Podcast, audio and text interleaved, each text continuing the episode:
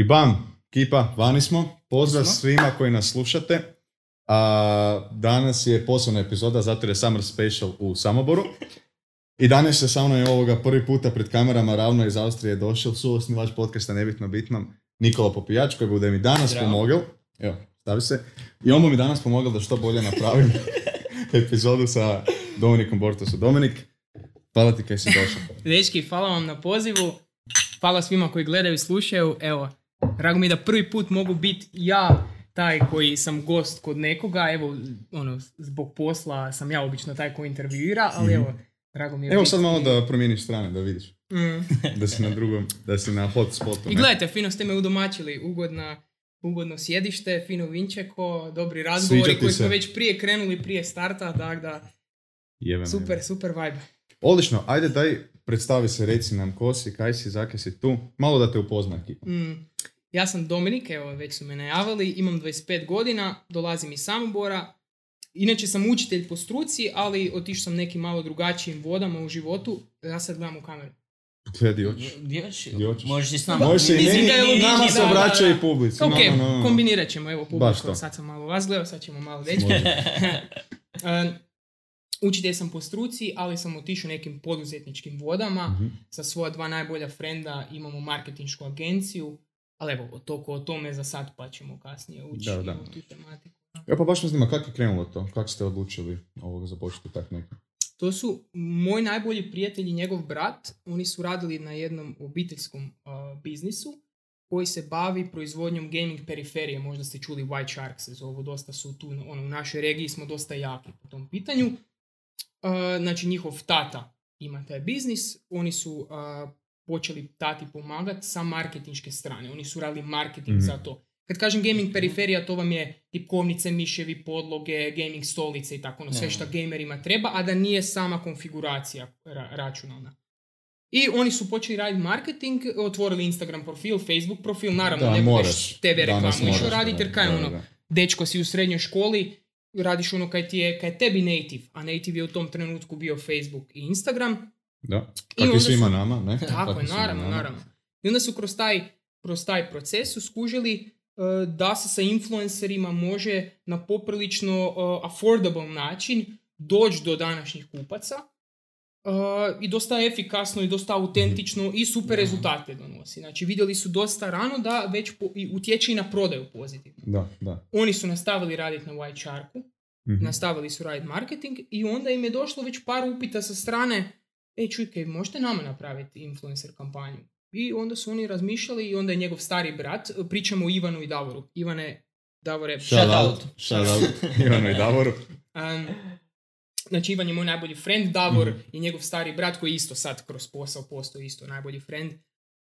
I onda je Davor, njegov stari brat, rekao čuj pa kaj ne bi mi otvorili agenciju baš za to, baš za influencer marketing, da, možemo nastaviti raditi za našeg tatu marketing, ali i ostalim brendovima koji se žele pozicionirati u današnjoj kulturi, možemo ponuditi nešto zanimljivo. Da, jedna stvar vodi druga, jer je dosta srodno tamo. Kakav je bio sam početak? Na samom početku nisam bio ja. U toj fazi sam ja još uvijek studirao na učiteljskom fakultetu. Onda ćemo sad doći kako sam ja sa učiteljstva prešao u ovo. Ja sam bio taj, ali Ivan i ja smo si bili već ono, najbolji friendovi, već smo ono, imali puno zajedničkih tema, ono, družili smo se stalno. On je čak i u Danskoj bio, studirao neki period, ali smo svejedno bili gotovo svaki dan u kontaktu. Ono, i prirodno je dolazilo, nije da smo nešto forsirali. Da se malo splahnem. Sam daj da možeš bolje, evo budemo i mi. Živjeli ekipa. Jako je fino vino, kolega Slovenac, hvala ti. Slovenija. To je spekaj su imali. To je to naš. Slovenija je ljubav. Sve kod nas. Obeć. Kaj sam bio pričao? Htio sam te pitat, pogotovo za to. Pošto ja nisam uopće gamer. Znači njihovo, one koliko sam skužil, znači to su dijela, znači tipkovnice, ovoga, i posebno je bitna sigurno i konformnost ovoga samo gamera dok su stolice radili to, ne? Jedna od stvari koje, da, definitivno. Nešto nije bilo nikakav game development, nego baš bilo za gamere koji ovoga igraju. Samo periferija i sa naglaskom na tim da je jako affordable. To je jedna od stvari. Znači to je baš B brand. U svojoj kategoriji kvalitetan, za taj price range jako kvalitetno za ponuditi, ali ono, za našu regiju je to super. Jer nema, realno, ne znam da li ima gamera među vama, ali nema baš svako si love kad je u srednjoj školi priušti Razer za soma kuna. Da, nećeš ti kupiti nešto za 250, što će ti biti za tvoje potrebe jako dobro. Ako nisi pro gamer, ako nije da ono ispod. Još ako je kvalitetno, a tak pristupačno. Da. To je kaj se White Shark. Da, znači. White Shark. Da se vratimo na temu. Znači, ja sam tad još bio studiran na učiteljskom i rekao sam dečkima, tad ja nisam ni znao da ću biti dio njih i da ću postati partner njihov. Tad sam ja onak sam rekao, dečki, super, baš mi je drago, onak, trebate bilo kakvu pomoć, ovak da vam ja mogu. Jer ja sam tad već radio 3-4 posla, sam kombinirao ovo ono, ali sam rekao, gledajte, ako mogu s čim pomoć, da pače. Čak sam ono, i kad smo prvi put zidove farbali, sam im ja došao pomoć od ureda i to. Helping hand, ne? Da, naš ono, niš, zajebancija s dečkima, klopica, druženje, muzika, ovo ono, usput farbamo zidove i kažem, nisam ni znao da ću jednog dana ja biti dio tog ureda. To tako uvijek bude, to tako nikad ne očekuješ, na kraju spadne super. Tak i mi. Evo. Pa je, znaš kaj je, kreneš u određenom smjeru, ali to je to, sve ostalo je u nepoznatom. I najbitnija je ekipa s kom si, ako ste se vi super, onda to je 10 puta jednostavnije, ne? Doći ćemo i do toga koliko je zapravo nama to je jedna od ključnih stvari koje vrednujemo u Arču u samoj firmi. A to je upravo taj nekakav međuljudski odnos tima. Snažan tim je ono što može, što donosi stabilnost u nestabilnosti. Da, u nestabilnom poslu. A to je marketing. Da. Uglavnom, pitao si me kakvi su početci bili. Oni su, znači, to započinjali, to je bilo ljeto 2019. Ja sam tad otišao na work and travel. Tad sam već nešto malo njima s porukama pomagao na odgovaranju na Instagramu za taj White Shark, customer support. I dok sam bio u Americi. I dok se nizao kraj moje Amerike, work and travela i to, ono, fantastično iskustvo, već je tad mene Ivan, znači moj najbolji friend, pitao, čuj, tu Arču će nam trebati pomoć, ja znam da si ti učitelj po struci, ja znam da su tebe već zvali u par škola, da baš možeš dobiti full time posao i znam da već sad još imaš sa strane još ne par poslića koje radiš, ali ako želiš, možeš doći i pridružiti nam se, evo čekate ono partnersko mjesto i ono mjesto u firmi. I ja sam si bio razmišljao, uzeo sam si tjedan dana dok sam bio u Americi, dok sam tam šljako da se to slegne, jer ono nije baš laka odluka. Sad nije, retrospektivno kad gledaš ti je lako jer te odvelo na ovaj lijepi put. Tad baš nije bilo jednostavno. To je uvijek rizik koji treba iskoristiti. Upravo to. I onda sam dao si malo vremena, razmislio i rekao, ok, idem all in, idemo u to i evo nisam se nijedno osvrnuo. Znači bila dobra odluka. Da. Jako dobra odluka. Jer ja volim učiteljski posao, ja stvarno volim raditi, ja sam radio i sa djecom različite dobi, radio sam s odraslima, gdje sam im engleski ih podučavao i tako dalje. Volim stvarno raditi s ljudima, podučavati to, ali ovaj neki naš put koji mi gradimo, mislim da više utjecaja mogu donijeti zajednici, čovjeku, bilo kome, nek da sam u našem školskom sustavu za kojeg mislim da je jako arhaično. Pa daj mi baš evo da se nadovežemo dok se spomenuo da si bilo učitelj. Daj mi reci kako to da s učitelja na marketinšku dio? Mislim da ok, sad rekao da s ljudima. Pa evo upravo ovaj dio, veća mogućnost. Zato što poduzetnički, ja neću sad tu nešto filozofirati, Ivan je taj koji je za poslovni dio najjači. Znači on je taj koji drži, on je taj koji drži te konce i dado. Ja sam njima pomoć, znači ja nisam da sam ja to sve sam nešto izgradio, to bi bilo čista laž. Hoću reći da... Teamwork, da, naravno. Da, ja sam sve zaslužen. The good and the bad. To je dobro kad doćiš i do bad pripadne. Pa ja sam za sve, Kaj je dobro i loše, tu sam. I samo za ovo loše. Veslač. Sad su ljubomorni. Da. Sad smo hitili. Znaš dakle, jer sam ja zaboravio koje pitanje bilo pa... Čekaj, kaj smo ga pitali malo prije? Da ne, kak smo rekli. Znači, od učitelja do digitalnog marketinga. Pa evo, upravo ovo kaj sam rekao. Znači, ne bi ništa zapravo nadodao.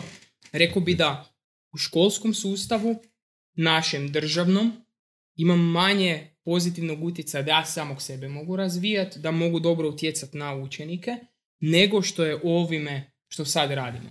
Bez obzira što marketing nije edukacija, ali utjecaj i dalje mislim da je veći jer je poduzetnički, jer sami krojimo kak želimo na vanić, šta želimo to na vanić slati. Dobar učitelj, jako dobar učitelj može imati jako dobar utjecaj na učenike, to su na generacije. Generacija ako jedan, samo jedan da je dobar, mislim... Jel da. Svako od nas pamti nekog učitelja, ono jednog dvoje koji su mu ono... Da. Ali što je problem, zakaj uvijek imamo samo onak jednog dvoje? A gle, ja mislim da je to zakon brojeva. Naš, jer... To opet svakoj osobi subjektivno zapravo kako koji isti profesor paše. Jer ne paše svakome učeniku isti profesor zapravo. Tu bih rekao do jedne mjere, ali ne znam da li ste vi išli skupa, da li netko od vas išao skupa u osnovnu i srednju? Nas troje. Vas troje časti. Da li ćete se složiti da je jedan profesor svima trojici bio baš prejeben? Bekić. Znači ipak na kraju dana kvaliteta se nekak, možemo se jednostruko složiti da je to. I Maltarica je bila dobra. Pa Mire. Dobao sam puno jedinica, ali naučila me. Naučila sam. I Miroslav, tako je razrednik, znači ono, to je baš, to smo svi kod njega kliknuli, to je isto znak dobrog, odličnog profesora. Tako je, točno to. Bili su ostali super sam kaj ovisi kome je odgovarao koji je profesor, paš kako si rekao Nikola, ne? A znaš kaj bi ti ja rekao? Da, upravo to, ne može to biti izlika. Ona, ako si ti dobar, ti onda i u školskom sustavu možeš biti jeben profesor. Da. Ono što bi ja sam rekao je da bi neko bio dobar učitelj, mislim da mora proći kroz puno iskustava, da onda stekne tu neku životnu mudrost koju onda može ponuditi u učionici. I to mislim da je ono na kojem sam ja putu sad. Znači da ja prođem kroz razne životne stvari. Jer znate i sami, evo mi smo prije podcasta pričali o Petersonu. Zašto je Peterson nama svima toliko značajan? Mislim da ćete se složiti da je jedan od razloga zato što on priča o stvarima koje su važne za život, a ne nužno one koje su iz udžbenika. I ja ne želim biti takav. Jednog dana ako se vratim u podučavanje, ne želim biti taj koji je textbook teacher. Znači želim biti neki koji to povezuje sa onim pravim životnim stvarima koje su najbitnije na kraju dana. To se slažem s tobom, dobro si napomenuo da su ta životna iskustva jako bitna, ali recimo mi smo imali, svi smo u stvari imali tip profesora koji je imao ogromno znanje. Leti nam avion, može? Mislim da je zrakomot. I baš zrakomot. Ekstremno blizu nam je neki helikopter prošao. Kaj se događa? Evo, sam respešao. Daj pogledaj kroz prozor. Da se baš nadoveže.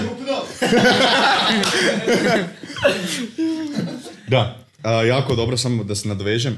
To si dobro rekao, ta bitne su iskustva. A recimo, svi smo imali onog profesora koji je imao ogromno znanje i nije znao kako to prenesti nama. A zakaj nije znao prenijeti? Zato... Lep, postoji puno sad razloga, ne znamo njegov psihološki profil, ali jedan od razloga je sigurno što se kroz životno iskustvo nije naučio s ljudima povezati, komunicirati, tu neka emocionalna inteligencija, društvena inteligencija, to ti dolazi od životnog iskustva. Tako da i to treba jako imati na umu. Jako to imam primjer, naprimjer sad i na fakultetu, jer sam imao dvije vrste matematike zapravo u prvom semestru. Imao sam jednog profesora koji je vodio analizu i drugoga koja je bila algebra, znači... I, kaj studiraš, reci? Informacije i račun inženjerstva. I znači ovoga iz analize, svi su ga doslovno voljeli jer je stvarno ono, s voljom je predavao i znao je kako predavati. Dok ovaj drugi, iako je imao znanje, ako ne i veće od ovoga, nije znao to prenijeti na učenike, na studente. I od kog si ti onda na kraju dana više naučio? YouTube. Shout out YouTube. Tako je, ako hoćete naučiti o životu, znači na Spotify smo, imamo stranicu, sve posud smo ekipa, zapratite, šerajte, lajkajte, tu smo. Evo, nema opravdanja zašto ne pratiti mlade dečke. Nema, stvarno nema. Dan i noć, tu smo za vas. Da. A da, to, viš kako smo se svi složili oko tih nekih stvari, ne? To je jednostavno tako univerzalno. Jer neke istine su samo takve, znaš, ono, istine koje svako prepozna, di nema baš... I to je meni jako zanimljivo o takvim stvarima pričat, di na kraju dana u tim razgovorima svi dođemo do istog zaključka, jer je to di više nije baš stvar toliko mišljenja. Neke stvari su samo... Objektivne istine. Neke stvari su samo istine objektivne i to je to, istine. Ono. Evo, to me zanimalo me, pošto si ti, ne, profesor, zanimalo me tvoje mišljenje toga svega. Ima neke stvari koje bi ti promijenilo da te se pita da bi odmah Mislim, sad je otišao u totalno drugi džir, ali koje stvari bi ti mogao pridonijeti ono školskom sustavu i tome kao profesor da si mogao? Aha, kaj bi ja, kaj sam mogao pridonijeti? Da, kaj bi drugačije radio? Kaj bi svoj štih deo na to? Dobro pitanje. Hvala, tu smo da se trudimo. Bravo, Kaj bi onako? Ne bi ništa, evo, znaš kaj, počeo sam sad razmišljati ono hrpa ideja, ali samo skroz kontru, ne bi ništa grandiozno radio. Okay. Od 1. do 4. sam profesor osnovne škole, što znači da imaš svoju zajednicu. Pa dobro, to je dosta bitno, tu krene sve. Tu krene sve i tu je djeca. Zapravo jako dobra stvar, di ti nisi još toliko pod tim sustavom i di ti s klincima puno kroz igru možeš im prenositi dobre vrijednosti, dobre pouke o životu, poticati na dobre navike. To je važna stvar. Ti ništa ne stvaraš kod klinaca. Ti nisi ovdje ko neki puppet master da ti njima... Ne, mislim jer to baš ne bi bilo etički. Ti si tu da njih usmjeravaš. Svako od njih je individua koji će sam odabrati neki svoj put. Ali ti si njima pratnja. Ti si njima pratnja i support. Ok. I sad ono što bi radio, što možda i budem ako se odlučim raditi u to, je biti support od 1. do 4. da se uči o tim bitnim životnim vrijednostima, o životnim stvarima. Praktičnim, kad kažem sad životni, kaj to znači točno? Znači, korisnim stvarima. Zaka je dobro pospremiti si krevet ujutro. Evo, namjerno sam to spomenuo. Nice, Peterson. Počisti sobu. Tako je. Ali zašto? Zašto je higijena i urednost? Zaka je to dobro? Zaka je to, ok, iziskuje vrijeme kad ti se baš ne da, ali koji je benefit toga? Zaka je to svima dobro, čak i od male dobi? Zašto je dobro razvijati socijalnu inteligenciju, komunikacijske vještine, kako efikasno komunicirati međusobno, kako iskazati zadovoljstvo i nezadovoljstvo. Možda čak i veći rad u prirodi, vani da su djeca ono. Zašto ne? Onak potica taj dobar odnos, upravo to. Da. Ovisno naravno u kojoj školi radiš, pa kaj ti je u okruženju, jer ne mreš ti sam tako mogućnosti koje su faktori. Jer tu ti je i birokracija, ne možeš ti samo tako otići na izlet. To ti je planiranje, sastanak sa roditeljima, agencije, bus, sve se to treba isplanirati i ono imaš budžet nekoliko dana godišnje kad se to može ostvariti. Kojim okvirima može sve to napraviti. Da, točno to. Ali evo tak neke, nabrojao sam sad nekoliko glavnih stvari. A gledajte, ovo sam samo rekao kaj bi ja, ali kad ti kročiš u učionicu, onda ti realnost pokaže možda neke drugačije, tako da nema tu baš sad ono, aha, sad bi ja tak i to bi točno tak bilo. Da. A dođe neki mali ludi i... Da, izbacite iz takta ili izbaci iz balansa cijelu skupinu radnu i kaj budeš onda, da. Ali mislim da u dobroj zajednici, bilo klinaca, bilo ovak, ako je poticajna zajednica, onda se i to može dosta. Svi mogu rasti skupaj. Da, apsolutno. Odlično, se koje te neke aspekte, kako sam sad pričal za ovoga... Koji si profesor, kako radiš sa... Da li si neke te atribute iskoristili u novom biznisu? Super pitanje, bravo. Pa da? Ne, super pitanje. Definitivno da. Ono što primjećujem je da u komunikaciji sa influencerima s kojima mi poslujemo, za koje ljudi imaju svakakvu percepciju ko jesu uopće influenceri, ali sa puno njih vidim da mogu im približiti neke stvari, možda objasniti nešto što prije nisu vidjeli. Da, to. I sa svakim novim kolegom koji dolazi u našu firmu raditi, da ga uvedem, da mu pokažem možda neke stvari. Sad koliko je efikasno, to će oni reći koji rade, ali vidim da pomažu te vještine. Odlično, to je onda baš srodno na kraju kraja. Ne direktno, kad se uzme iz te perspektive, onda se vidi. Iz te perspektive, ima ti nekakvih skillova koji su, ne znam kako se to kaže, translatable, koje se prenose. Da. Mogu se primijeniti i tu. Ne, let's not go there. A taman ono ugodna atmosfera. Sve je super bilo. Onda sam ime vesla uzeo. Da, možeš... kad to bu išlo van, da. Reži ovo kak smo od cugeri, evo te. Prijatelju, može i tebi, ajde da dopunimo odmah, pa da njemu bude lakše. Ve gospodina, prva se... Nije ispred kamere, idemo Austrija. Ne, to sad ostavim unutra. Ajde, vidjet ćemo. Procijenit ćeš ti, ak je... Ako buš trebalo katat na ovom dijelu. Aha, onda ćemo. Aha, onda samo tako. A gledam ja, kak imam sad iskustva, gledam ono kak da katamo, da tebi lakše bude, da nije baš ono rough cut. Ne. Ne? Što gore, to bolje. Da. Vidi kak je frajer, evo te dečko tu sve radi, ti ga tako... Ali on voli to, u tome stvar. Pa ne vidim baš po izrazu. On nema sad kaj zadevati. A možda se tak ne čini, ali on stvarno voli to. Ok, dobro, dečki. A ga plaćate jako puno, onda može. Onda je to druga priča. Plaćamo to da ga ne maltretiramo. Evo, odlično. Baš kako smo spomenuli, da su te neke atributi da mogu se primijeniti u ovom i ovom poslu. Kako smo spomenuli, dok dođe neko novi. Kakav je cijeli workflow toga, dok si evo rečemo ti bil novitet u tome? Kakav je cijeli workflow prije i sad? Pitanje je kad smo bili mi sami nas trojica i sad kad imamo kolege ili... To je pitanje. Da. Mm-hmm. Da li se promijenilo kaj u radnom odnosu, cijelom flow, cijeli to? To stvarno, kad je mlada firma, onda htio ne htio događa se hyper growth. Zapravo može se ne događati, može trunuti firma. Ako si ono fakat loš, onda... Da, ne, onda odumireš polako ili brzo, ovisno o svim situacijama. Kako? Ne o situacijama, bože. Obično o vremenu, aktualnosti. O svim stvarima koje izvana dolaze. Da, vanjskim čimbenicima koje utječu. Tako, čimbenici. Eksterni čimbenici. Tako. I bam, vani su.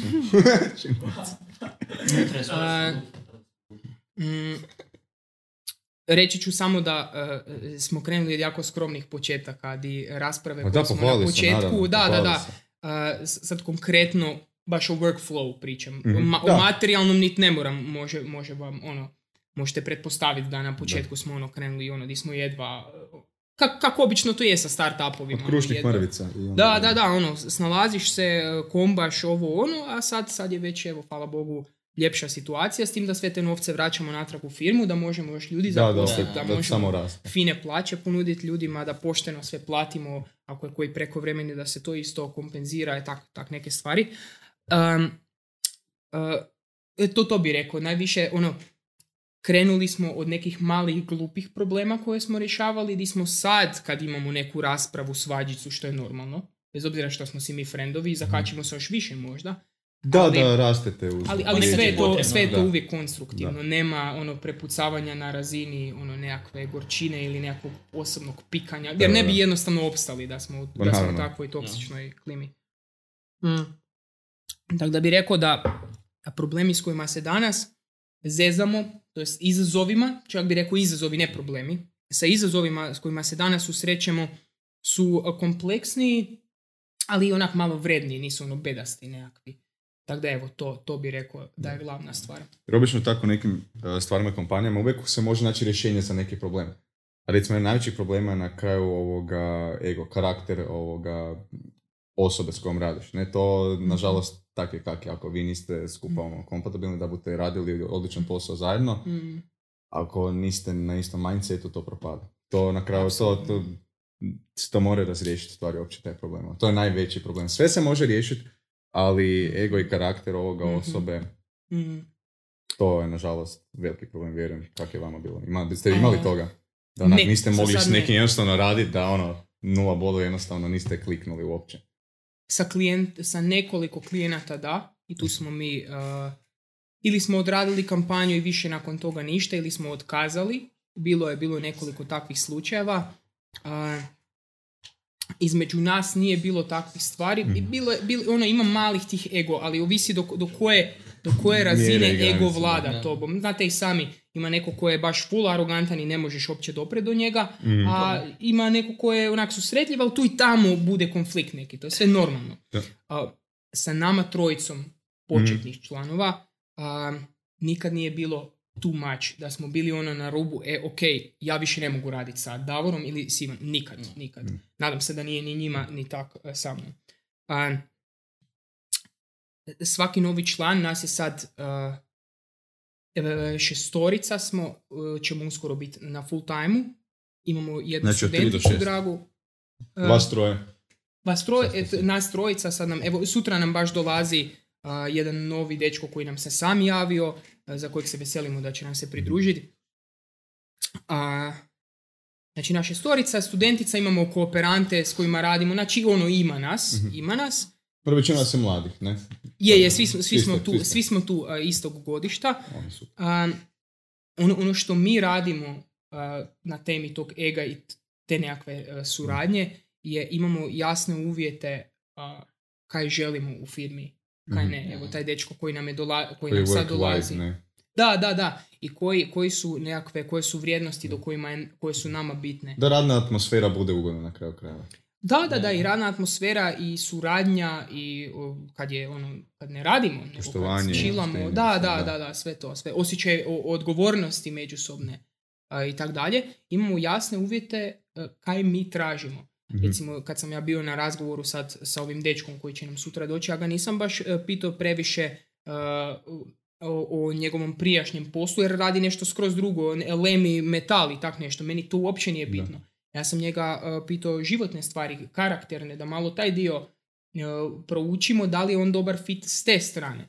Jer sav taj posao dečki se može naučiti. Ako vas zanima marketing, ako imate osnovne stvari, ja vas za nekakvog assistant campaign managera mogu obučiti za 2 tjedna. No, to je ono što će vam reći za hrpu tih poslovnih stvari, što će vam svi pravi biznis lideri, pravi vođe reći. A to je posao 7 dana učiti, karakter je taj koji je bitan i to je ono što stvarno mi gledamo. Kad bilo kog novog uvodimo, kakav je on ko osoba? Aha, ok, bio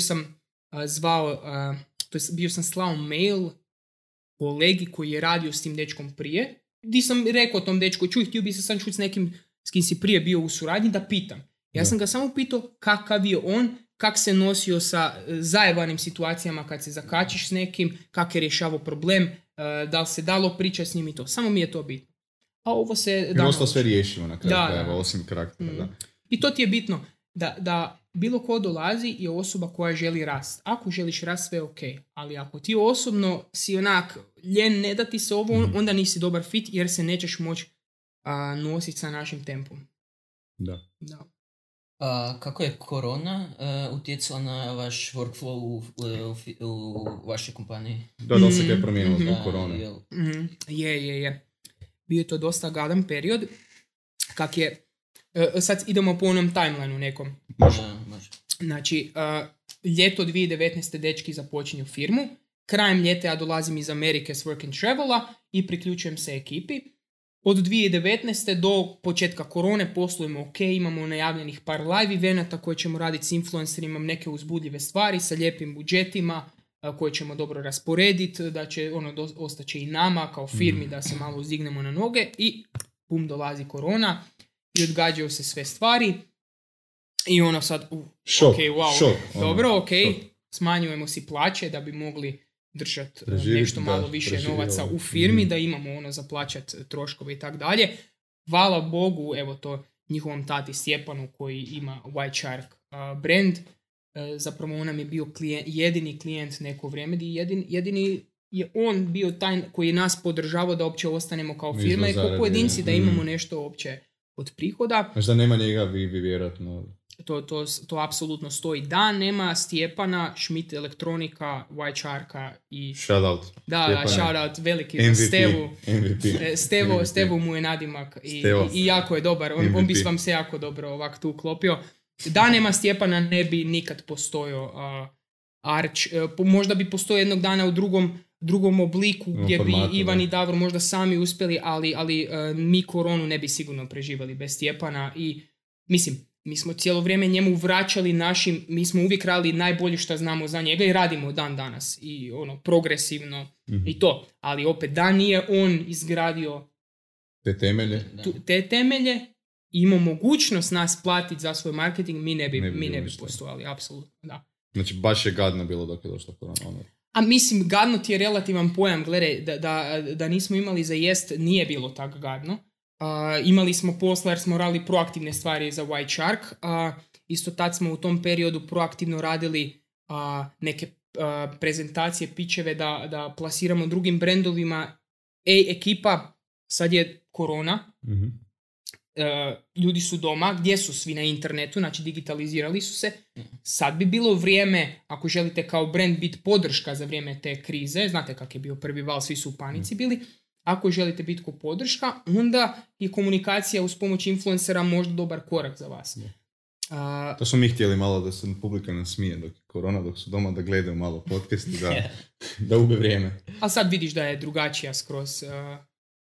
Slika je i sve bolje i bolje. Pa da, ma da, naravno. Jer popušta hype i popušta panika koja je nama poslana na van. To je moje osobno mišljenje. Nije da opovrgavam ozbiljnost COVID-a, znači, apsolutno. Ne, moj deda s kojim sam si bio blizak je preminuo od korone. Znači, nije da takve stvari uzimam lako k srcu. Da. Ono što ja ne volim je kad se svakodnevno putem ovih medija širi panika bez da se išta novo konkretno kaže. Ali dobro, ja baš zato niti ne gledam vijesti, niti ne pratim to, baš zato jer jer ne želim pobirati te negativne emocije koje dolaze ekstra uz informaciju. Daj mi samo informaciju. Aha. Točnu informaciju. Točnu informaciju. Da. A nešto ću ti reći, to se zapravo dosta kvalitetno isfiltrira. Zato što ako ja ne pratim vijesti, ne čitam ništa o tome, ali onda čujem od 5 različitih ljudi tu vijest, cijepivo se trenutno proizvodi, uskoro će doći, onda mogu pretpostaviti da je to relativno točna informacija, da je to ono što meni treba u tom trenutku. A sad, da li neki znanstvenik tamo nešto rekao u Švedskoj za to i to, jebe mi se, iskreno. Naš. Tada evo, to je moj osobni stav, ono... Hrvatski stručnjak u Njemačkoj. Da, naš, ono, te nekakve, evo, da. Naš, ono, gle, kaj je zajeb kod dnevnika? Oni moraju sebi napuniti taj schedule svaki dan. Oni znaju da oni eraju od 7 do pola 8 na večer, ili od pola 8 do 8, ili od 7 do 8, ne znam koliko imaju. Oni moraju popuniti nešto s tim. Da, moraju popuniti kontentu. A ne možeš svaki dan imati baš ne znam kakve informacije, onda pune sa negativom, jer negativa, to je dokazano u ljudskoj psihologiji, da jednostavno negativne emocije puno bolje rezoniraju s nama, jer radi defanzivnog sustava čovjeka. Čovjek će, ja tebi kažem, sretnu vijest i lošu vijest, ti ćeš jače reagirati na lošu vijest. Samo te reći da ima loša vijest mi onako. Da, evo. Da. Sad smo i to obradili malo. Yeah. Tema dnevnika, kako bi rekao da ćemo se toga dotaknuti? Dominik Bortas. Peterson. Živjeli, dečki, ajde. Živjeli.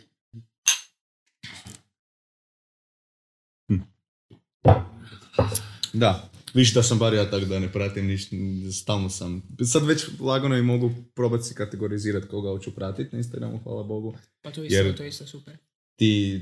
Ti masovni mediji koji šire strah i gluposti, to stvarno ne treba mi toliko, ugubim se. Mm-hmm. No, to su gluposti.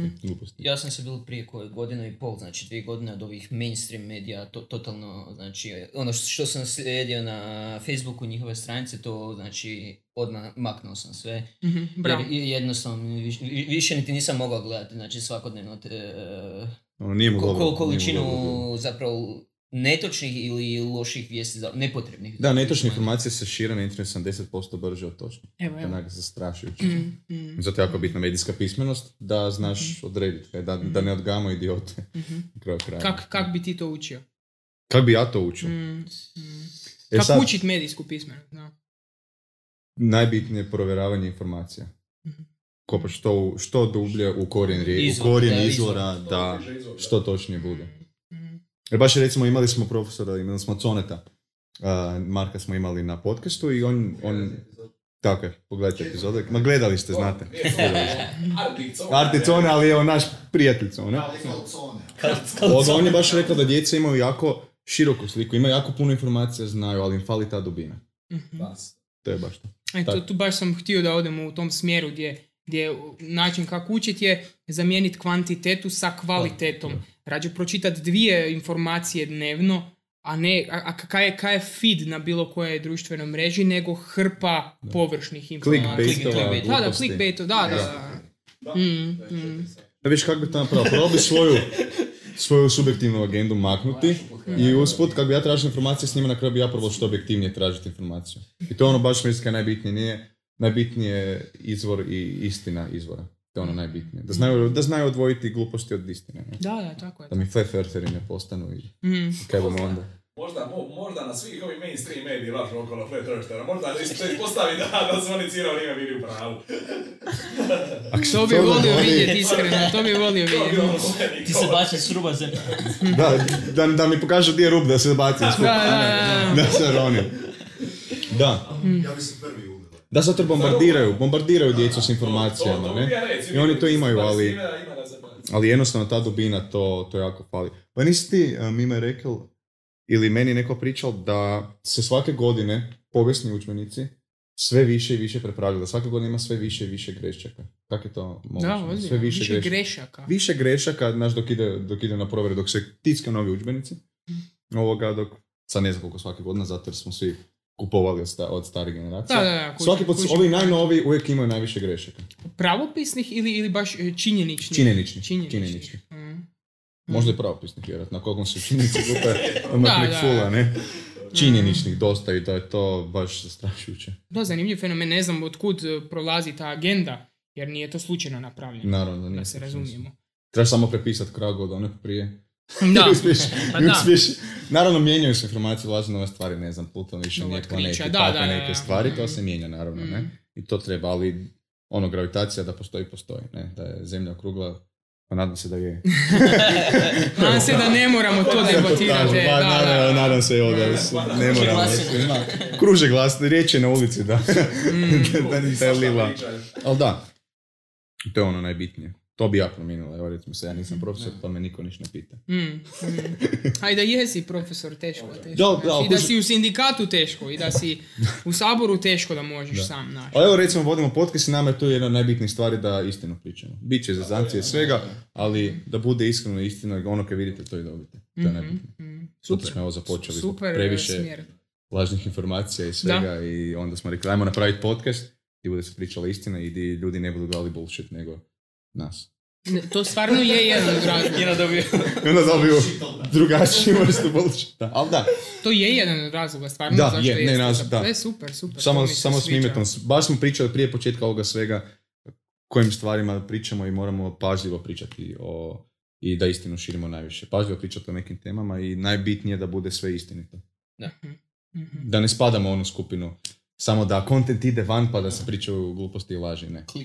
Clickbaitovi to, ne? Shoutout 24. Shoutout 24 sata. Ne budete dobili shoutout. Ne, nemoj, to rađe kate, da. Ovo ide ured za centrum. Da. Je, novi list. Kat truba. Slobodna Dalmacija. Da, možeš slobodno. Čim bomo sad da se nadovežemo? Working Chair bi mogli. Pa evo, kaj god vas zanima. Kak di vas interes najviše zove, to je najbolja tema u tom trenutku. No. Ok, Seba. Evo, mene jako, reci Nikola. Mene zanima kako si se ti to odlučio za work and travel i kako je cijeli proces zapravo toga bilo, znači od prijave ili sve što je zapravo bilo potrebno. To se bilo prije korone, ne? To je bilo prije korone, tako je, znači to je bilo početkom 2019. sam krenuo planirati uopće za to. Prije sam boks trenirao, čisto rekreativno, bio sam najlošiji. Onda znate, ako ti neke deli u video. Možete neke onake emoji sa rukavicama. Zvukovi nek se čuje. Nemojte, please, stvarno, jako sam loš bio. Sparirao sam, ali to bi ono, dobio po pički u ringu i otišao. Toma pod tuš da voda i suze se stopu jedno, da se ne vidi da plačeš. Pa, znaš kaj, bilo je svega. Zajebam se sve jednom. Ono, super iskustvo i bez obzira kad tam dobiš po pički, opet osjećaš da si napredovo i da se možeš obraniti da te neko napadne na ulici. Taj i noga u uzicu je korak naprijed. Točno, pa je, jako poetično. To bi ja bi sad to stavio editoru da stavi ovakav quote ovak iznad njegove glave, to bi baš pasalo. Ko služba Bob. Da.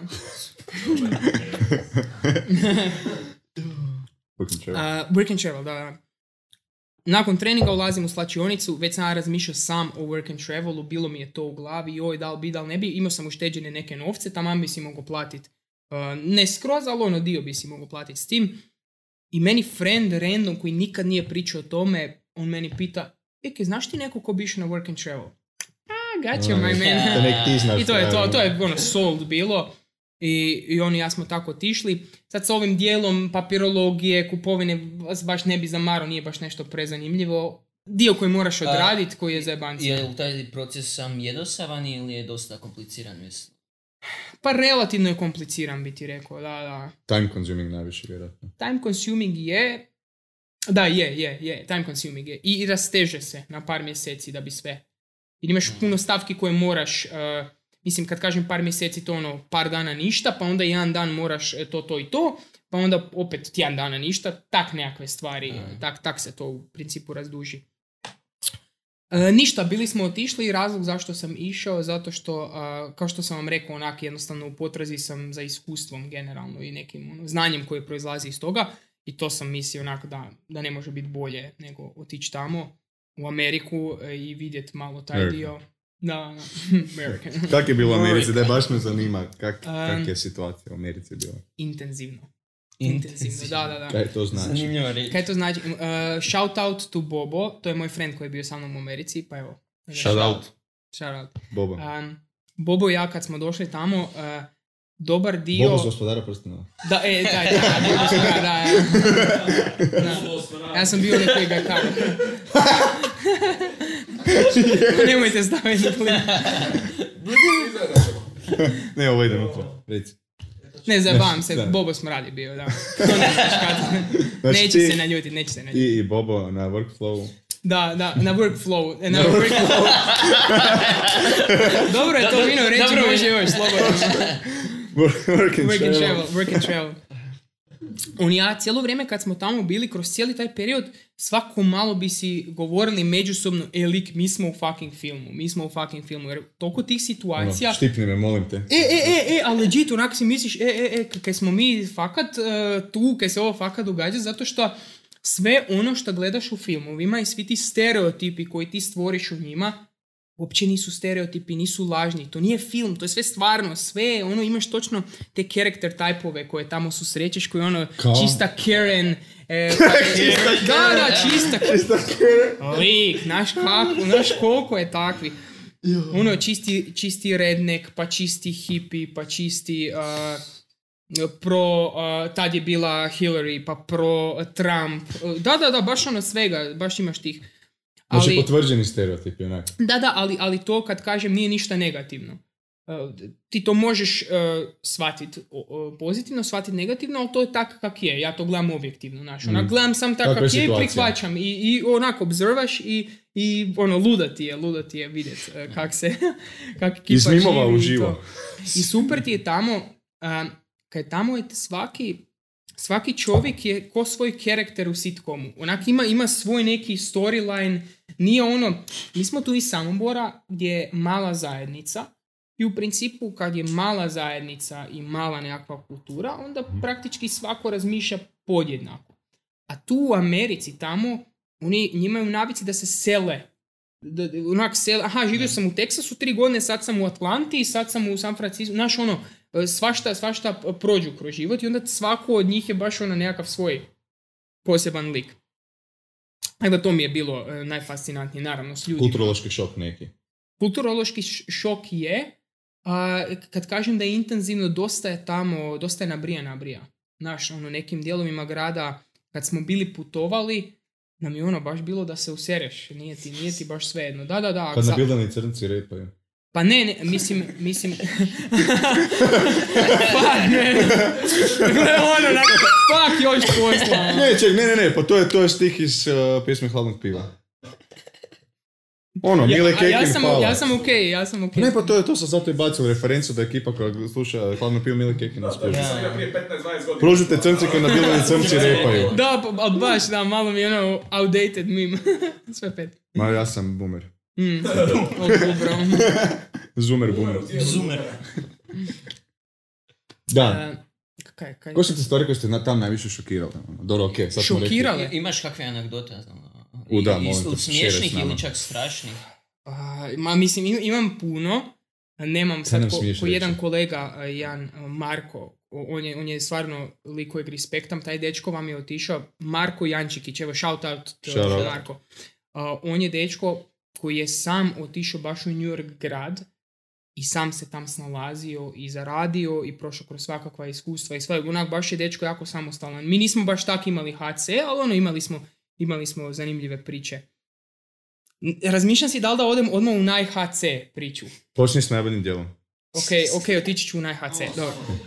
Znači, imena ne moraš govoriti. Moraš iz Amerike. A mislim, tako je svejedno, neće me vidjeti, frajer ne smije izaći iz Amerike.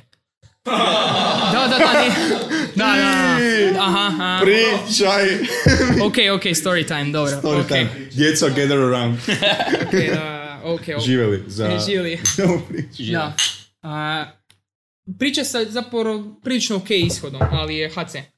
Može. Hardcore za boomere. A sad sam vam ne želim sad na hajpat previše, ali dobro, ispričat ću pa ćete vi sami procijeniti ili HC ili nije. Radili smo u tom hotelu. Obiteljskoj manje, radili smo u restoranu, ja sam im radio digitalni marketing, radio sam na recepciji, još smo radili fizikaliju, ono, farbali smo zidove, skrejpali neka sranja, čistili vrt, ono, svašta smo, fakat smo svašta radili. Tam te stvarno ko roba tretiraju, one. Znači Amerika is old America. Da.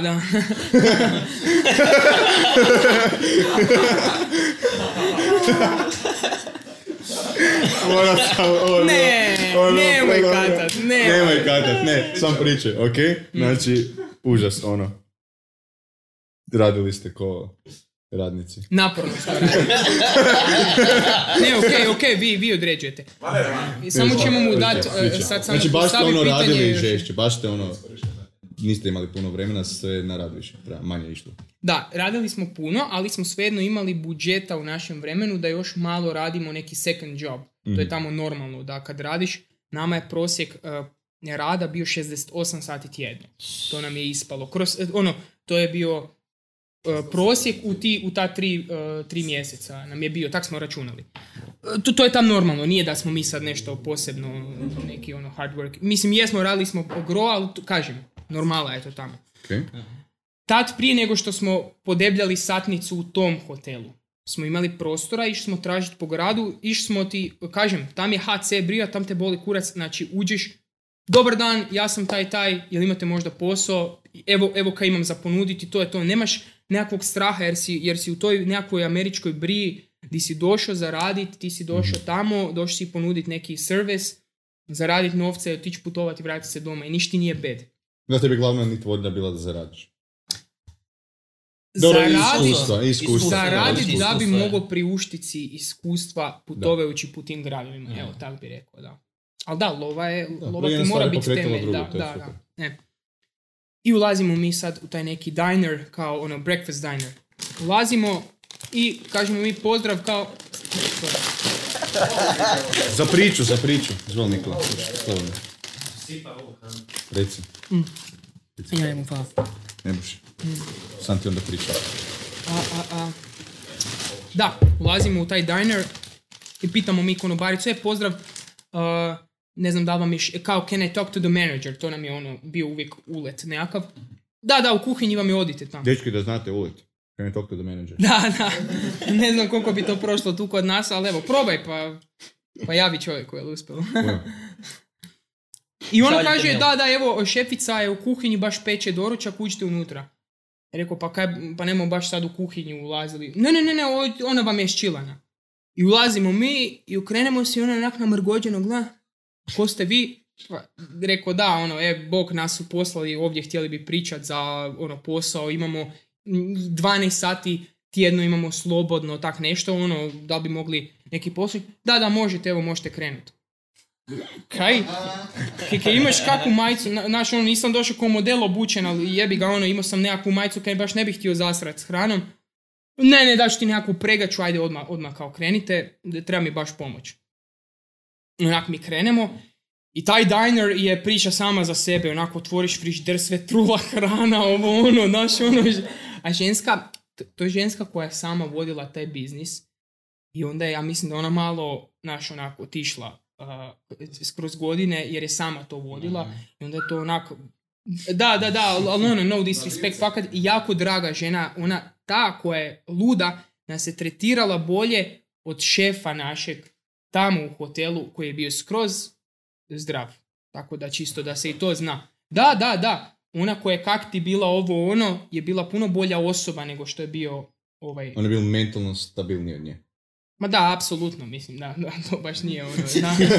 Ne, mislim, kažem, ona je sam bila luda na neki svoj način, ali je bila jako draga i dobra i ono, otišao sam s njenim društvom van na neku večeru tam na rivu, onak, to neću nikad zaboraviti. Team building. Da, svojevrsni, baš ono chill i onako, baš dobri ljudi, svi stariji od mene, svi 40-45 godina, a ja balavac od 25 pričam s njima, onak normalno i respekte, tretiraju te, pričaš s njima zanimljive razgovore i to. A uglavnom, i tam smo radili i sad meni je prva stvar bila ova hrana, ja to ne bi sam jeo, pa ne mremo mi to servirati drugima. I Bobo je isto rekao, čuj lik, ovo mi se baš ono ne sviđa, ovo je ludo. Pa smo mi sam prali suđe i ta priprema, nismo mi niš s hranom. Ali to ti je svega 2-3 dana smo mi tam radili. Znači, nije to trajalo dugo, jer, ono, kažem, nije nam se baš svidjelo. Nije baš etično, na kraju krajeva to prodavati, ne? Apsolutno, znači. A znaš koji je zajeb? Kaj onak čitaš reviewove online i sve dobre ocjene. Naš, fake account. I've been coming there for 11 years ago, maybe. Naš, ono, ok, dobro. Kažem, ja vjerujem da je nekoć to bilo na razini, ali, znaš, kroz godine jednostavno je tako. Kažem, nije tu disrespekt za nju, jebi ga, znaš, ono, dogoditi se. Respekt je sama to sve, ono, to je ogroman. Da, je, ogroman. I drugi dan, kažem, ne mene se sjetiti da li, ono, znam da nismo radili više od jedan dana, nema šanse. Znači, ono, radi ove scene koja će se sad dogoditi. I dolazimo mi sad drugi, treći dan i tam je neki lik koji pere suđe, kojeg ono, nismo vidjeli prva 2 dana, koji fura dredove i koji pušta nekakvu chill ziku, ne znam, bio Bob Marley ili tak nešto, ono, baš ono fits the stereotype, baš da reći. Tak nešto. I onda je poslije toga bio neki chill rock, neki band koji je meni bio ok, pa mi je tu odmah, wow, Jason. Aha, blues. Kao nice vibe. Da, nice vibe.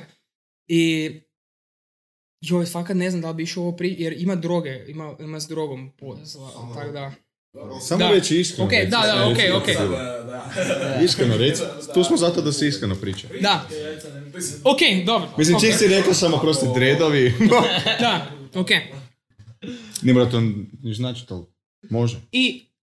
ja sam dosta komunikativan, ja sam ušao u neku spiku s njim. Friendly. Jason, Dominik, drago mi je ovo ono, pričamo mi kaj ima, aha ja sam ti došao tamo sa juga iz Teksasa, sam došao, preselio sam se ovdje, tako htio sam malo neki novi početak, za sad je to ostalo na tome.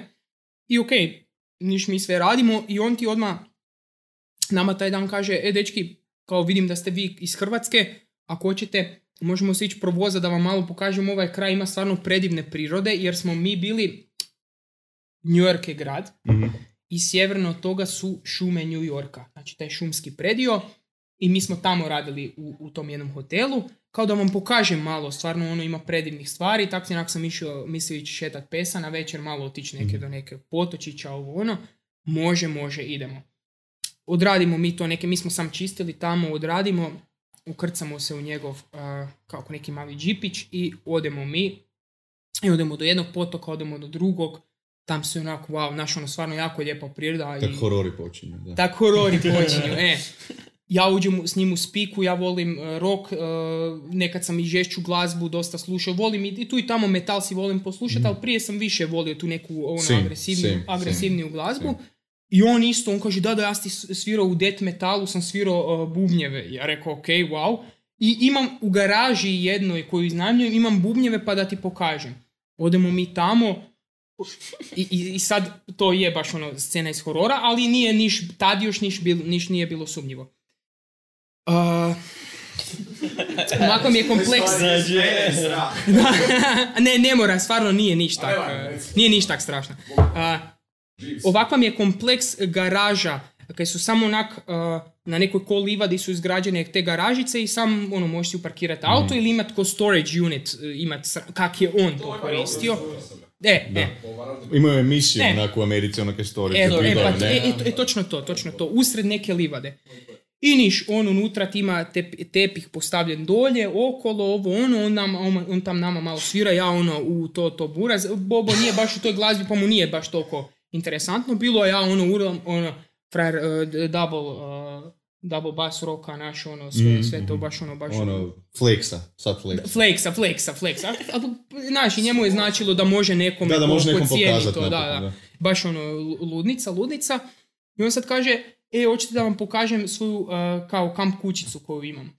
Ja rekao, ok, kao imam kamp kućicu tu blizu, imam ono cool stvari tam pa da vam pokažem. RV iz Breaking Bada. Ajoj, neći. Domaće. Da. I odemo do proizvodnje. I uđemo mi unutra i ja sad vidim onak memorabilia, hrpa ono rock gitare, pa hrpa ono postera s koncerata, hrpa onak tih nekih fora stvari, par knjiga. Neka. Kužiš, puno tih nekih knjiga koje sam vidio, koje mi se dopalo. I on ti ode skroz iza i ovak ti sfura par vrećica i kaže, evo dečki, ponudite se. I ovak hrpa čibe, naravno, hrpa kokaina i hrpa gljiva i on kaže, hoćeš MDMA, to ti traje sam 15 minuta. Ja mislim da je MDMA, tak nešto što traje, tak kratko. Ja onak, ok, thanks, ali ono ne bi. Pa da, pa probaj, to ti je najbolje iskustvo u životu, a sam 15 minuta ti traje. Ja rekao, thanks, ali ono ne bi. Ok, dobro, ako hoćete neke si uzmite za dom, ali kažem dečki, stvarno, onak bile su količine koje nije baš da neko sam tak ima. Ja rekao, ok, fala ne budem, Bobo isto, fala ne budem. I sad ja vidim jednu gitaru, Flying V, onak električnu, baš jako lijepu gitaru. Kažem, wow, lik, di si ovo dobio, još vidim da je potpisana. Nisam Slayer nikad slušao, ali Kerry King je njihov gitarist. Mm-hmm. Kerry King je potpisao tu gitaru. I bez obzira što ja nisam slušao Slayer, onak, ipak je to wow. Znači, da, to je wow. Kao lik, wow, ono, baš lijepa gitara. Evo, ko ekipa prati Slayera, ono bi chillali. Da. I on kaže, da, lijepa je, evo tvoja je. Ja kažem, kak misliš, moje, lik, znaš me manje od 26. Ne, ja hoću da ti to uzmeš jer ja vidim da si legit dobra osoba i stvarno ono, meni to ne treba, vidiš da imam 4 gitare. I on to sve mrtav ovako ozbiljan priča. On kaže, vidiš da imam par gitara tu, meni niš ne bi... Ja rekao, lik, hvala, ali ne mrem uzeti gitaru, to je signed. Ja ne znam koliko to vrijedi. Kogod da vrijedi, meni je to materijalna stvar, ja sam to tako inak isto dobio na poklon, pa evo tebi. Kud njemu ta gitara, meni je ovo jako še ide. Čekaj, to sad. Okay.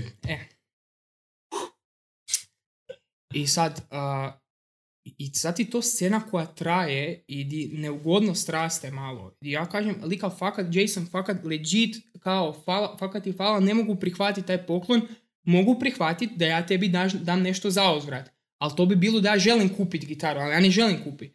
Ne, molim te, evo, ja bih volio ako jednu stvar danas da tebi mogu pokloniti nešto, htio bi ti sam nešto pokloniti. Ja rekao, ok, ajde, prihvaćam. Prihvaćam gitaru koju ne znam koliko vrijedi, ali električna gitara. Znaš da je električna, ne mreš ispod par stoma kuna. Još je signed, da. Da. Če rekli se frazu zove Jason, znate ono iz hororaca? Da. Smasno, Jason. Za sad imamo sve dodirne točke, pa me sam htjela da budem on track. I još ti da gitaru. I da mi gitaru, još pri izlazu kaže, komentirao si ove moje knjige Fight Club, znam da kao Fight Club knjiga, evo ti i to. Ja rekao, ok, ajde, knjiga je mala stvar, to mogu prihvatiti, znaš ono... Da, knjiga. I kad najbolje pročitao sam ju, imam ju doma i tu gitaru imam doma, ali evo, doći ćemo do toga kak je. I mi izlazimo van i onak... Ja sam prvo zbog te droge bio malo pod šokom, onako, kaj se događa, znaš. To je normalno, da. Ja bi...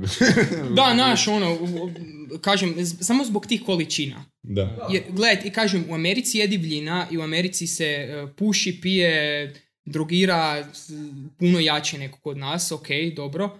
Ko voli, nek izvoli. Ali... Dobiš i gitaru, da. Da, ipak te iznenadi baš ovakva količina. Ok, dobro, i mi sad, ja sad progresivno ga počinjem pitati pitanja bez da budem neugodan. Onak ga pitam postepeno, ok, a Jason, s čim si se ti prije bavio, kako to da si tu, ovo, ono. I postepeno, čisto da skratim priču, kroz par sati sam uspio zagrebati i on meni rekao sve direktno i pokazao mi novinski članak. On mi je u Teksasu bio drug dealer koji je imao svoj lab koji su zapljenili i on je trebao ići u zatvor. Znači, ne u, oni imaju tamo jail i prison. Kaj sam rekao? Ako ideš u jail si dobro, ali ako ideš u prison onda si najebo jer je to HC. Jer to je tamo di ti padne sapun i tak dalje. Da, to su te spike. I on je trebao ići u prison i on je pobjegao je tu u te šume da se sakrije i sad slijedi onaj nekakav... Ko Walter White na Aljasku. Da, ako neki redemption dio... I tam. Slijedi taj neki redemption dio gdje on stvarno, i to sam, ja vam sad kažem, nije da ja sad sam subjektivan jer on meni poklonio nešto. Nek sam ja vidio njemu u očima da on stvarno želi neke dobro napraviti. On je rekao, kao gledaj, ja sam u baš mračnim sranjima bio, ja sad samo hoću neke dobro napraviti. Živjeti svoj život, da me puste na miru, sad tu sam s pesom svojim, da ja širim dobro s bilo kim s kim dođem u doticaj i to je to.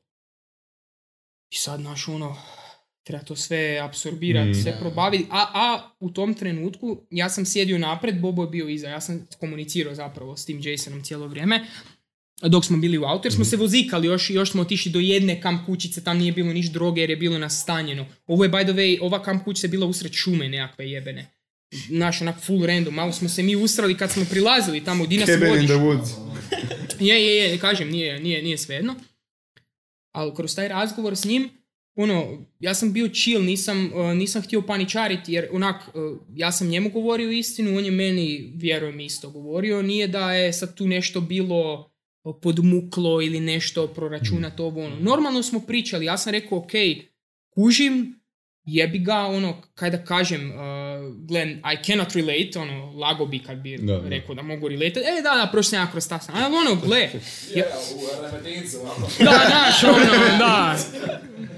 Naš, ne bi baš ekvivalent bio.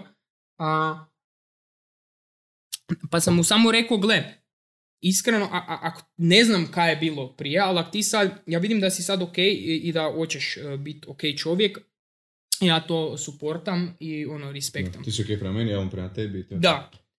Iskrcao nas i Bobo mene primi, ok, više nikad ne dolazimo tamo u taj diner, ne možemo se, ne smijemo se pojaviti tamo, naš, onak, ne želim imati posla s tim likom. Mm-hmm. Ja kažem ok, kužim, ali ne vremo se sad sam ne pojaviti. Prvo, taj čovjek je meni dao gitar, ja se hoću njemu odužiti na neki način. On kaže, ja više tam ne idem, nema šanse. Ja sam rekao, ja respektam tu odluku, ne budem ni ja otišao. I to je to. I jednostavno više nismo se ono, na neki način usudili vratiti. I s jedne strane mi je žao, jer gledajte, mi smo imali doticaj sa ozbiljnim drug dealerom i siguran sam ubojicom. Ajmo realno, ajmo sad razbiti taj zid. Jer gledajte, to je stvar koja veže jednu uz drugu. Ti ako si u takvoj drogi, to ti sigurno nisi tamo cici-mici sa ljudima. Tako da mi jesmo imali posla s ozbiljnim čovjekom, ali kažem, ja sam htio biti korektan sa svoje strane. Sada ko snađe, kaj ga niste posjetili. ne, mislim da ne bi. Jer kažem, on je meni rekao, gled, to je bez obveze, ja ti to ono, dam i to je to. I nekak je to je onda tak završilo, a i kaj je bilo? Onda su nama ponudili u tom hotelu da... hoćeš si resetirati? Ne, sam to pričao. Oni su si... taman su nam u to vrijeme u hotelu ponudili, nemojte nigdje drugdje tražiti posao, mi ćemo vam dati full satnicu koliko god hoćete raditi. I mi smo onda ušli taj workflow i mi smo sam... rali i onda ti to ispere mozak i zaboraviš da bilo to. Što nije neko opravdanje. Meni je žao što se ja nikad nisam oprostio sa tom ženom koja je radila u tom dineru i sa ovim Jasonom. Bez obzira kažem, ovo je HC, ja ne znam šta on radio, kome je on nanio zlo, ali prema meni je bio korektan i jako išao prema boljem putu, ja sam mu htio sam reći, ok, hvala ti na svemu. Hvala, nadam se da ćeš nastaviti ići u tom smjeru, aj bok. Ali ne dalje od toga, jer jebi ga, ne mogu se ja družiti naravno, sad s nekim za kojeg znam da je fucking ubojica. Znaš, onak, ne bi se ja baš mogao, Evo, tako da je to sad priča. Da. Jako zanimljiva priča. Da, i ja vam tu gitaru imam dan danas doma je tamo postavljena. I... Da, bio sam gledao. Nema neku pretjeranu vrijednost jer je to potpisana, ali je išlo u puno komada.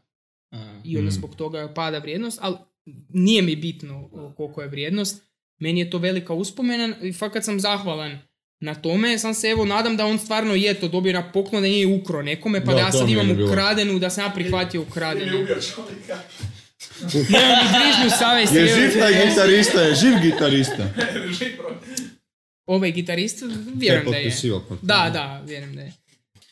Nego, nakon sad ove zanimljive priče, stvarno zanimljive. Poučne, djeco, pazite se.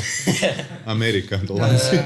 Nas zanima kakvi je zapravo jaz, ili je, to jest, najveće razlike između Amerike i Hrvatske, znači što se tamo smatra nedopustivo, a opet skoro pa normalno je ovdje. Ili obratno čak. Da, ili obratno situacija. Ono što u Americi zanimljivo je taj neki paradoks gdje na prvu su ljudi puno više pristupačni nego kod nas. Svi su extra kind, extra pristupačni, friendly. Extra friendly i to. A s druge strane, čak i u tom predjelu gdje smo mi bili, je veliki political correctness. Gdje moraš stvarno paziti kaj govoriš. Gdje, puno je lakše, neću reći da je nešto strašno, ali puno je lakše ući u probleme ako imaš jezičinu, kao što ja nekad znam imat, nego što je tu kod nas. Evo, to bi rekao da je glavna razlika. Sad gledajte, to se može gledati na dobru i na lošu stranu. Ja sam to gledao na dobru stranu, zato što smo se mi, Bobo i ja, smo se mogli povezati sa hrpu gostiju koji su bili tamo kod nas na razini na kojoj bi se puno teže da smo radili ovdje u hotelu. Možda sam u krivu, jer nemam baš iskustva sa radom u Hrvatskoj u hoteljerstvu, ali pod ljudima u Hrvatskoj i tako, mogu reći da nam je tamo stvarno imali taj benefit, gdje smo stvarno mogli imati dobre odnose s ljudima koji su bili naši gosti. Znači puno su pristupačni. Puno pristupačni, pitaju te, puno njih pita kak se zoveš, otkud si, a tu si, lijepo, bravo, respekt kaj si došao ovdje, svaka čast kaj si imao tu hrabrost, ovo. Ono što je još jedna od velikih razlika je što tamo Amerikanci koji su tamo nekoliko generacija, oni stvarno jako cijene tvoj rad, jako cijene to što si ti ljubazan i što si uslužan. A u tome smo radili, jer smo mi radili kao konobari u restoranu i to nam je bio najbolji dio posla, i Bobe koji meni, jer smo tu dinamično pričaš s ljudima, donosiš im jelo, aha, ovo su vam zaboravili, ne, joj, ispričavam se, donijet ćemo vam mi, naš stvarno... Znači što ugodniju radnu atmosferu. Da, stvarno, to su, radili bi po 10 sati i prošlo bi za čas, jer je baš bilo jako, jako dobro. Iako bole te noge i sve, jer si cijeli 10 sati trčkaraš, ali nema veze, nije opće bed. I kaj sam htio reći? Takvi Ameri jako cijene tvoj rad i baš jako tipaju. I to nije stvar u novcima. Mi jesmo zaradili puno novaca od tipova zahvaljujući takvim ljudima. Ali ono što više je cijeniš, što oni cijene to što se ti trudiš. I vide da si umoran ko pas jer si radio jučer cijeli dan, jer su te vidjeli jučer, jer su oni jučer bili na doručku, ručku i večer i ti si bio na sva tri obroka. I svejedno u nedjelju ujutro u 7 si ti nasmiješen, uslužan, nosiš kavu, nosiš čaj i oni to cijene i to je baš jako lijepo. Stimulativno je. Stimulativno jer potiče tebe da budeš najbolji radnik u god poziciju radiš. I to bi još jednu stvar rekao što mi se jako svidjelo kod Amerike. Tamo nema podcjenjivanja. Tamo koju god poziciju na poslu radiš, svi te respektaju. Ok, ti si dishwasher, odnosno pereš suđe. Ok, ti si odradio taj posao pošteno si plaćen, idemo se kasnije družiti, nema uopće problema. Tu kod nas, ne znam, često se ulazi u nekakve neproduktivne... Nekakve etiketiranja, čak. I to, i te neke neproduktivne rasprave, aha, on je klošar, onak lik sam radi ono što možeš u tom trenutku i idi prema boljem, i to je to. To mislim da je jako stimulativno kod Amerike, gdje sam ja u jednom trenutku čak razmišljao s Bobekom, evo Bobo će, ako gleda, će potvrditi, shout out to Bobo, broj 2. Number 2. Da, gdje je Bobo, gdje smo i on i ja razmišljali, kad smo putovali, kad smo bili u New Yorku, ok, ajmo ilegalno tamo ostati, ajmo haslat i ajmo neke napraviti, i stvarno nam je bila ta ideja, dok me, evo, moj friend Ivan nije zvao u Arči. Bila je ono jedna od ideja koju smo razmatrali, mislim je to HC, ali povedete ta, taj nešto u zraku što je tamo, ta prilika, jer tamo... Razmišljaš možda još uvijek o tome ili je to sad... Nikako. Jer ovo što gradimo ovdje ne bi mijenio ni za šta. I da meni neko kaže, ok, ali tamo možeš 10x zaraditi zato što je ekonomija jednostavno puno više razvijena, pa su prilike bolje, pa su marže bolje i tako dalje. Ok, hvala, ali evo, čisto nam je ok ovdje. Nije zbog novaca, nije toliko. Ono, nije... A gle, znaš kaj ti isto ovisi, kakve ti apetite imaš za životom. Onak, ja sam počeo sve više i više stvarno minimalistički živjeti. I onak ne treba mi puno, nije da ću se džiberiti. Mi ako izađemo na pivu, ok, ja plaćam prvu rundu, ti drugu, znači nećemo se oko toga. Ali opet s druge strane, ako si uštedim neke novce, onda ću ih uštediti i staviti. Uložiti u dionice, u kriptovalute, u nešto odmah. Neću si kupiti nekakav auto ili tak nešto. Mm-hmm. Dobro, trenutno nismo u poziciji gdje možemo tak nešto raditi, bez obzira kad imamo našu firmu. Evo, naše ulaganje je to što te novce vraćamo u firmu sve. Tako smo svi dogovorili, kaj god da proziđeš ovoga, idemo uložiti da podcast bude što bolje. Da. To je to. Igraš long term game. Jer ako izgradite taj podcast do neke veličine, onda si jednog dana možete isplaćivati novce prilično solidne i živjeti od toga. Tako da ne, novac mi je, novac je apsolutno potreban. Svima treba novac. I ja sam prilično iskalkuliram po tom pitanju, naš. Pogotovo kad se posla tiče, nije da neću uzeti tu stavku u obzir. Ali mene osobno motivator je, ali je na 4., 5. mjestu. Ima par stvari prije toga koje me puno više motiviraju i mislim da je to tako ok. No. Evo, to je, znači, evo još jedna od razlika. Tamo je atmosfera puno više, ono, idemo zapet. Aha. Ajmo sutra pitati u onaj diner da li trebaju posla, da li trebaju overtime i ajmo zapet. No. Viš, to je super. Jako dobro, jako dobro. Dobro, redom, te to kod nas da nije tako, da. Kod nas to ne vidim. Da, kod nas je puno više jadanja i puno više gorčine. Što ne krivim nikoga. Kaj misliš tako je tako? A znaš kaj, kompleksna je to tema. Zato što...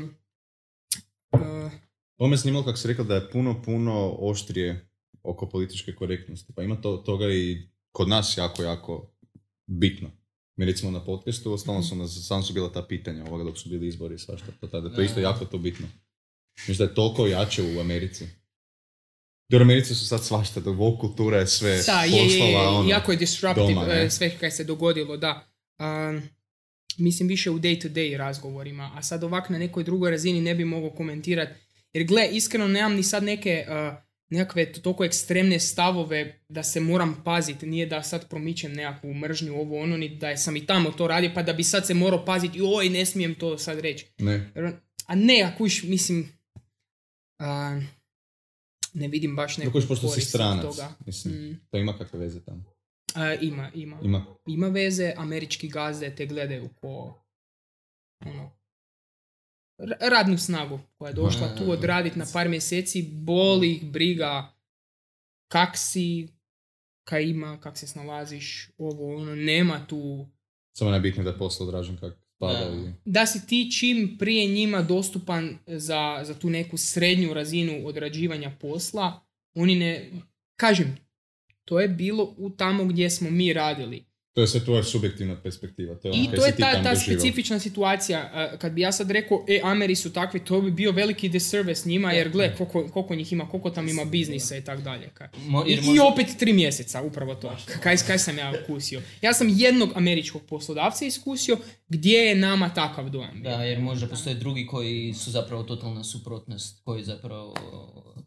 To sigurno postoji. Da, druga strana priče, ne? Tako je. Da, svaka medalja ima dvije strane. Da, pa je to. Da. Stoje tisuće, stotine tisuća biznisa tamo koji sam siguran da su čisto ok. No. Ne bi, jer mislim to činjenice pokazuju, ne bi oni bili toliko ekonomski razvijeni da nisu to uspješna poslovanja. Sad, da li je to, kakva je klima unutar tih, to ne znam. Kažem, to je prekompleksno da bi sad mogli... Ovako, generalno, o tome. Da, znači kad ste točno otišli tam, kad ste se vratili, pošto je korona jako blizu sad ova, pošto je korona sad. Ok, znači timeline. 6. mjesec 2019. do kraja 9. mjeseca 2019. Tad se vraćam iz Amerike.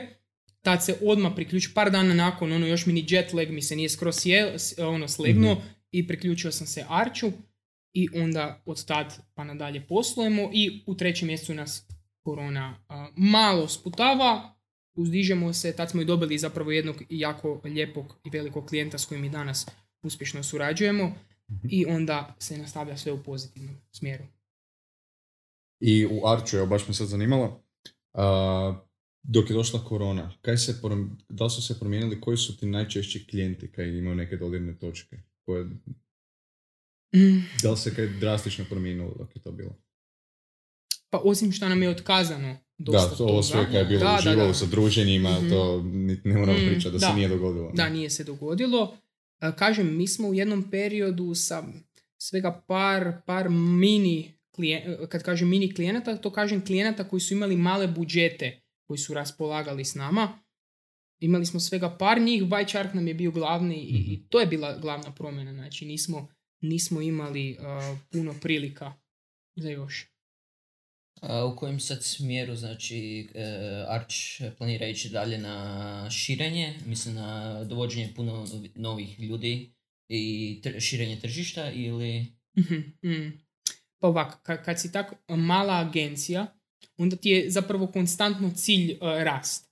Ono što je bitno, što mi smatramo bitnim, je da taj rast prati i rast kvalitete unutar. Jer ako mi se samo širimo ovako po bubble, onda ćemo kad tad puknut. Ali ako se to širenje događa paralelno uz održavanje kvalitete unutar same firme, onda je to pravilan rast, kak mi vidimo. No. Tako da to nam je sad glavna misija. Znači doći do novih kvalitetnih klijenata. Kad dođeš do novih kvalitetnih klijenata, proširiti se obujam posla. Kak se proširi obujam posla, možeš zaposliti nove ljude. Znači tak ide neki proces. I kad zaposlimo nove ljude, da se lijepo asimilira u firmu, da vidimo da li su stvarno dobar fit za nas, kak se ulaze u tu klimu i onda raditi na jednostavno kvaliteti, biti support njima. To je jedna sad od mojih uloga u samoj firmi će biti to, da budem support ljudima i to je to. Nice. Jako dobro. A prvo sam ne znam koliko imam vremena, završna točka neka. Mene zanima... Vremena ima. Predikcija. Kam ide budućnost marketinga za influencing?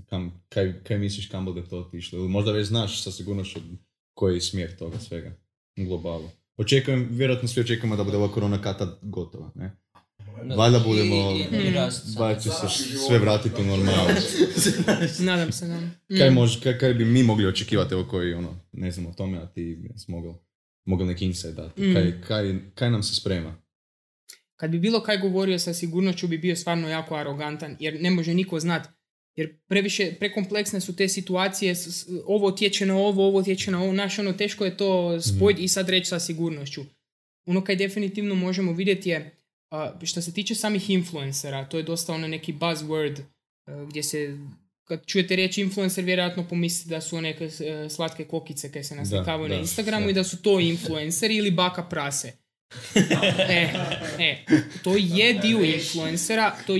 dio influencera, oni jesu influenceri, ali ovisi za kakvu vrstu kontenta.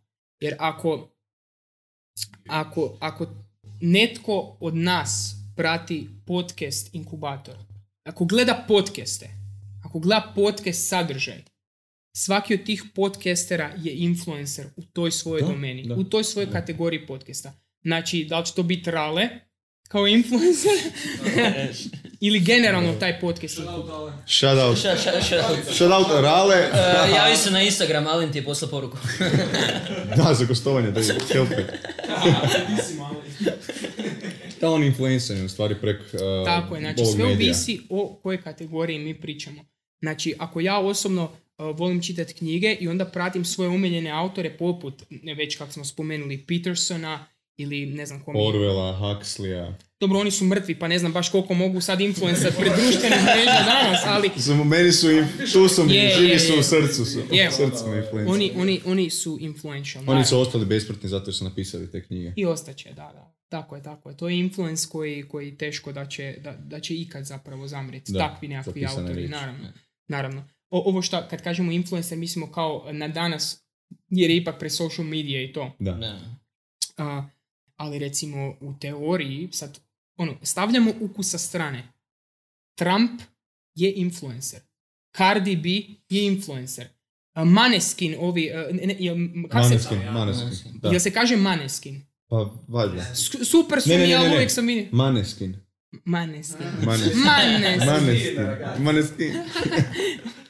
Oni su influenceri. Oni su glazbeni influenceri. Trump je politički influencer. Cardi B je kurvinski influencer. Ok. Sorry, I said it.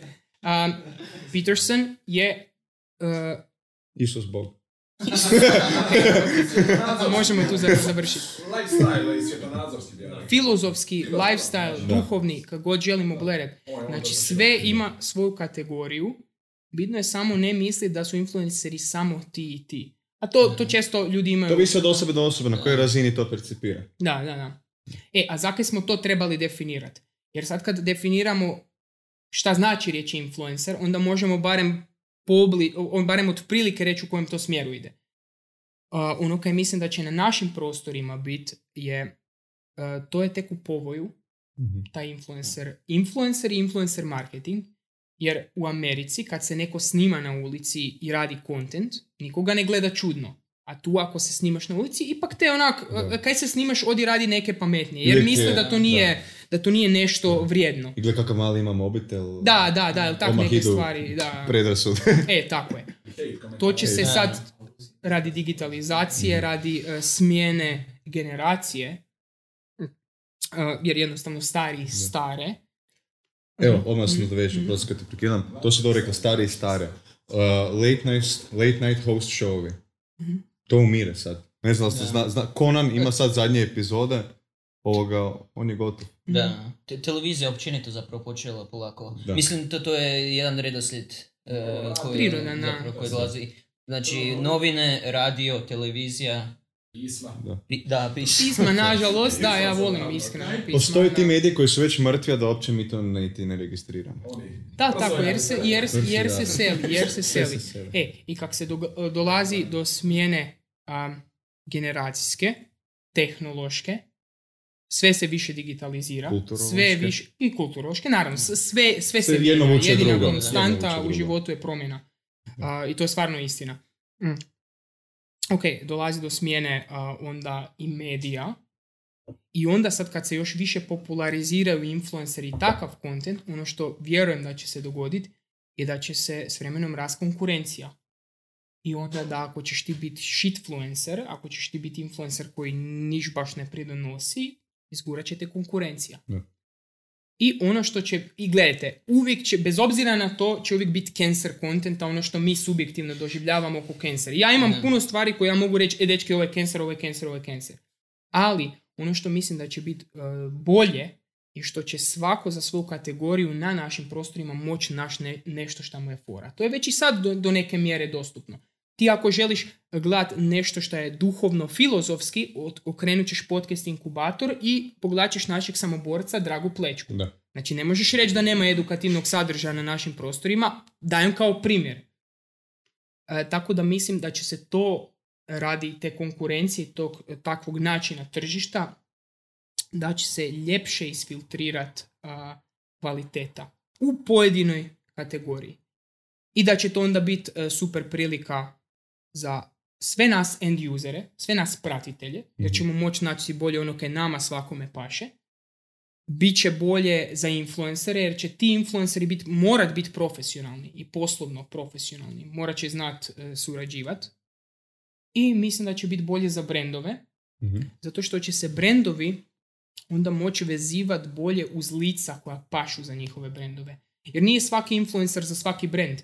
Ako ja dođem Petersonu s Coca-Colom i kažem, Peterson, aj ti prije podcasta malo s kolom maši, ovak tu, to baš nije neki fit, jel tako? Ili Ronaldo. Evo, isto diskutabilno. Da, isto zanimljiva tema koja se dogodila. Da. Niš, jako dobro. Hvala ti puno. Ja sam za, ako ste vi, da mi završimo na ovome. Može, ako nemate pitanja. Da, završimo na ovom. Dominik, hvala ti puno kaj si nam došao. Sad mi je prazna čaša. Kad ćemo bumo, a glupo mi je sad otvarat novu... Otvorena, a onda mi nije žao. Ravno iz Amerike. Kaj da napunimo? Može. Ajde da dotočimo. Možda se dotočimo.